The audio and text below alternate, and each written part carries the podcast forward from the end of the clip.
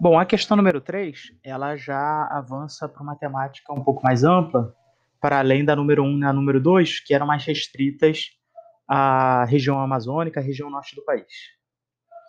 A questão 3, ela apresenta aí o cartaz do filme Faroeste Caboclo, e que faz referência certamente à música do, do cantor e compositor é, Renato Russo.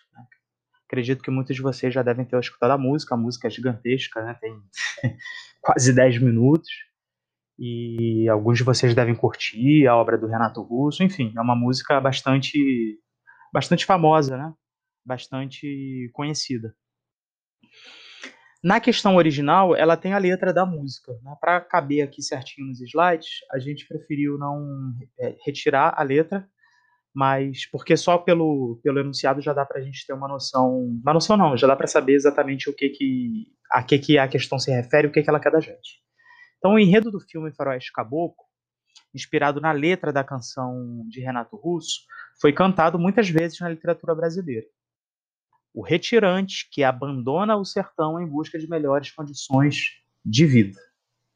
A existência de retirantes está associada fundamentalmente à seguinte característica da sociedade brasileira. Então a questão está perguntando por que, que houve ao longo da história recente do Brasil a existência de retirantes. Quem são retirantes? Retirantes são emigrantes, pessoas que saíram, um movimento muito expressivo de pessoas que saíram do seu local de origem, sobretudo áreas interioranas, áreas do sertão, e foram para centros urbanos, tanto da região Nordeste, mas, sobretudo, para outros centros mais afastados da região Sudeste do país, tal como cidades, é, São Paulo e Rio de Janeiro. Né? Então, ao longo da década de 50, 60, na verdade, é, assim, é, fazendo só um parêntese, né, isso daqui já foi abordado no primeiro material assíncrono, sobre a dinâmica populacional brasileira, que foi bastante complexa e bastante significativa ao longo da década, é, da década não, perdão, ao longo do, do século XX, né, a partir do movimento de industrialização, urbanização e crescimento da economia brasileira. Então, o que, que a gente percebe, assim, fazendo, tentando, tentando fazer um esboço, tentando assim fazer um rascunho do território brasileiro e sua dinâmica populacional ao longo do século XX. Nós temos ao longo do século XX o Brasil passando por um grande crescimento econômico, principalmente entre a década de 30 e a década de 70. Esse crescimento econômico foi impulsionado pela industrialização. Essa industrialização diversifica, a economia brasileira, torna a economia brasileira uma das maiores economias do mundo. Só que esse crescimento econômico ele não se dá de maneira homogênea, de maneira igual por todo o território brasileiro. Muito pelo contrário, esse crescimento econômico ele se dá, ele se restringe a determinados centros urbanos e determinadas partes do país. Como vocês sabem, o eixo Rio-São Paulo, o sudeste brasileiro, além de outras capitais, tal como Belo Horizonte, e ao sul do país.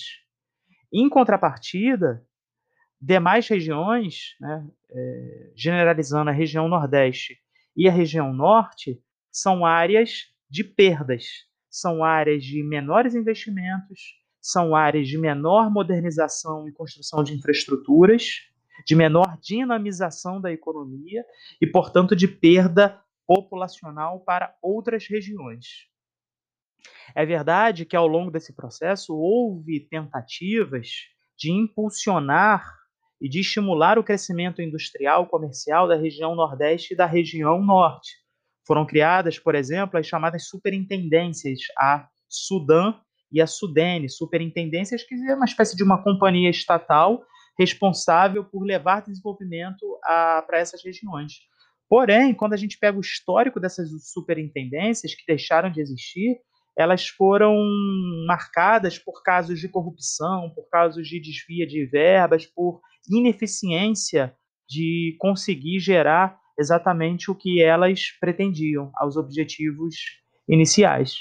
Né? Então a gente estabelece que a região Nordeste, repito, foi uma região de perdas em relação de estagnação econômica, quando a gente compara a região Sudeste e Sul, que crescem economicamente, que se, impuls se impulsionam a partir do crescimento industrial urbano e a região centro-oeste, né, pensando dessas grandes, pensando nessas grandes cinco regiões brasileiras, a região centro-oeste ela também tem um, um, um, impulso econômico e demográfico, porque ela vira uma área de expansão, de expansão a partir da construção de Brasília, né, como principal centro urbano da região, e pela, é, pelo impulsionamento e crescimento da agropecuária na região centro-oeste, que começa a se estabelecer, a crescer a partir da década de 50.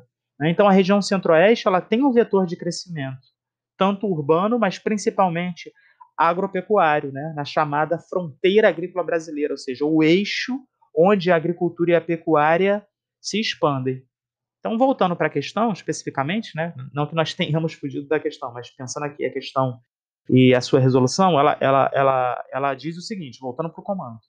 A existência de retirantes, ou seja, de emigrantes que saíram, está associada fundamentalmente à seguinte, à seguinte característica da sociedade brasileira.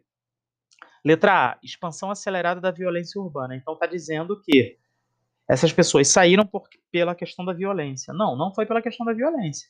De fato, a expansão da violência urbana é uma marca da sociedade brasileira. A partir da década de 80, né, as manchetes de jornal, as manchetes das revistas relatam né, o crescimento da violência nas periferias, o problema da violência que é um problema é, muito presente nas metrópoles brasileiras. Mas isso não é o fato motivador o que causou a massiva saída de imigrantes nordestinos, de imigrantes nordestinos.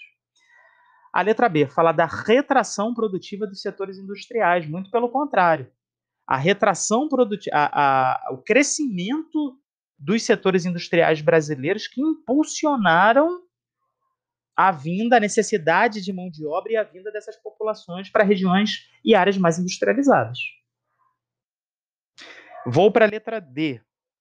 Crescimento desordenado das áreas metropolitanas. Veja, o crescimento desordenado, esse, esses temas aqui a gente conversou bastante nos outros materiais. Espero que vocês tenham isso, isso constatado. Né? O crescimento das áreas é, desordenadas das áreas metropolitanas é um problema das cidades brasileiras, cidades que crescem só que grande parte dessas cidades cresce de maneira desordenada, sem política é, urbana, sem instalação de infraestruturas, sem habitações.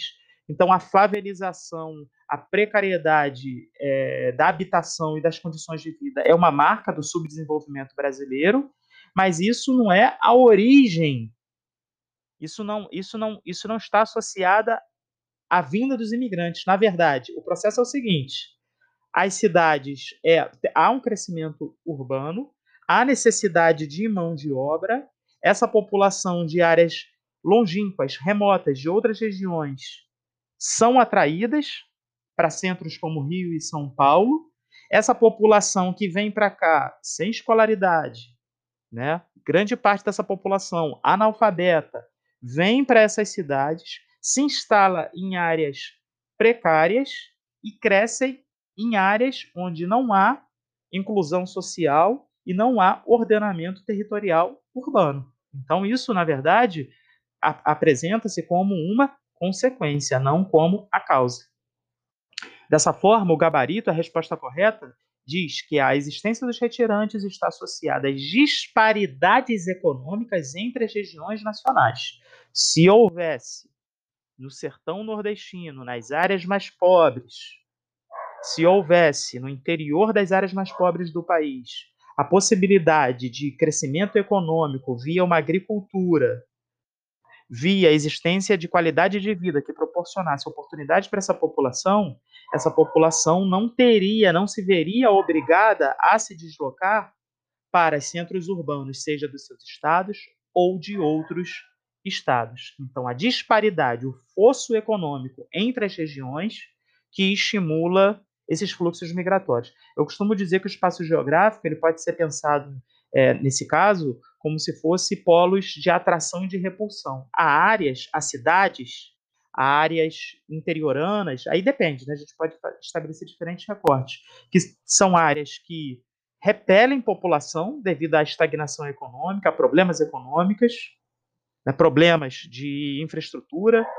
problemas de oportunidade e áreas que são de atração, portanto, que atraem, áreas que repelem e áreas que atraem, configurando uma série de é, fluxos migratórios, de dinâmicas populacionais.